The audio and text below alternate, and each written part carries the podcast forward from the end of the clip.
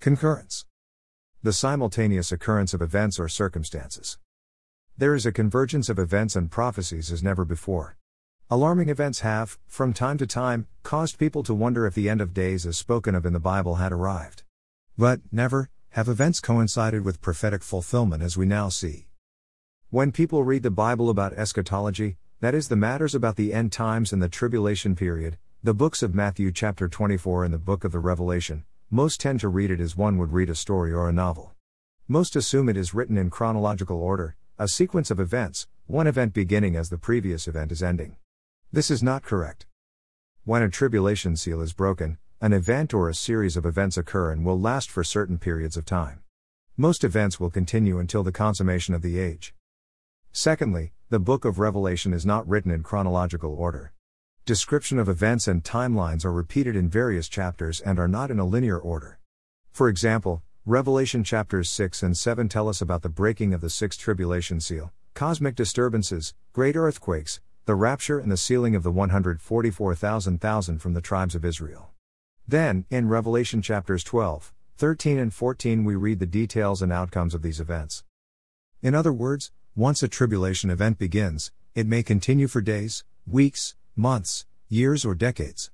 Then, as a second or third event occurs, events may overlap and occur simultaneously. Revelation 1 8 says, I am the Lord God Almighty, which was, and is, and is to come. This mean that according to biblical eschatology, what has already happened, and is now happening, and is yet to, will continue to, happen. The prophecy, the forewarnings, in 8 BC. Joel 1 1 tells us, The word of the Lord that came to Joel, the son of Pethuel. Verse 2. Hear this, O elders, and listen, all inhabitants of the land. Has anything like this happened in your days or in your father's days? Verse 3. Tell your sons about it, and let your sons tell their sons, and their sons the next generation. Joel 2 1. Blow a trumpet in Zion, and sound an alarm on my holy mountain. Let all the inhabitants of the land tremble, for the day of the Lord is coming, surely it is near. Verse 2. A day of darkness and gloom, a day of clouds and thick darkness. As the dawn is spread over the mountains, so there is a great and mighty people, there has never been anything like it, nor will there be again after it to the years of many generations. Joel 2:28 continues with, It will come about after this that I will pour out my spirit on all mankind, and your sons and daughters will prophesy, your old men will dream dreams, your young men will see visions. Verse 29. Even on the male and female servants I will pour out my spirit in those days. Verse 30. I will display wonders in the sky and on the earth, blood, fire, and columns of smoke. Verse 31. The sun will be turned into darkness and the moon into blood before the great and awesome day of the Lord comes. Verse 32. And it will come about that whoever calls on the name of the Lord will be delivered, for on Mount Zion and in Jerusalem there will be those who escape, as the Lord has said, even among the survivors whom the Lord calls. Joel 3 9 says, Proclaim this among the nations, prepare a war, rouse the mighty men. Let all the soldiers draw near, let them come up. Verse 10. Beat your plowshares into swords and your pruning hooks into spears, let the weak say, I am a mighty man.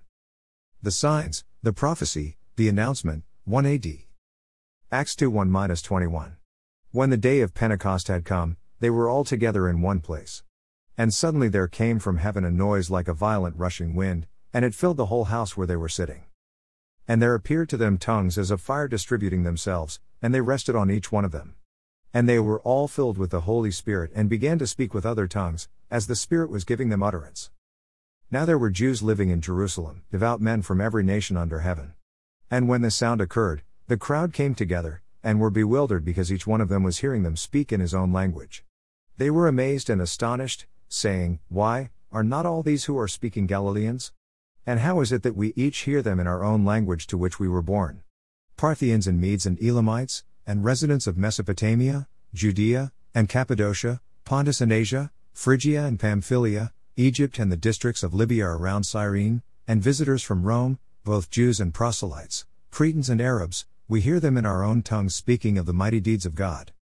And they all continued in amazement and great perplexity, saying to one another, What does this mean? But others were mocking and saying, They are full of sweet wine. But Peter, taking his stand with the eleven, raised his voice and declared to them, Men of Judea and all you who live in Jerusalem, let this be known to you and give heed to my words. For these men are not drunk, as you suppose, for it is only the third hour of the day. But this is what was spoken of through the prophet Joel. And it shall be in the last days, God says, that I will pour forth of my Spirit on all mankind, and your sons and your daughters shall prophesy, and your young men shall see visions, and your old men shall dream dreams.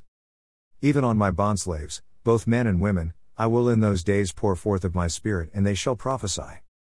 And I will grant wonders in the sky above and signs on the earth below, blood, and fire, and vapor of smoke. The sun will be turned into darkness and the moon into blood, before the great and glorious day of the Lord shall come. And it shall be that everyone who calls on the name of the Lord will be saved. The prophecy, past, present, and future fulfillments. The first seal rider on white horse, political intrigue and conquest, ongoing ince AD 1. All of these events were prophesied in the book of Joel 3 and confirmed by the Apostle Peter in Acts 2. We have seen these events progressively occurring since AD 1. Matthew 24 7 For nation will rise against nation, and kingdom against kingdom, and in various places there will be famines and earthquakes. 8 But all these things are merely the beginning of birth pangs. Correlating verse Revelation 6 1 Then I saw when the Lamb broke one of the seven seals, and I heard one of the four living creatures saying as with a voice of thunder, Come. Verse 2. I looked, and behold, a white horse, and he who sat on it had a bow, and a crown was given to him, and he went out conquering and to conquer.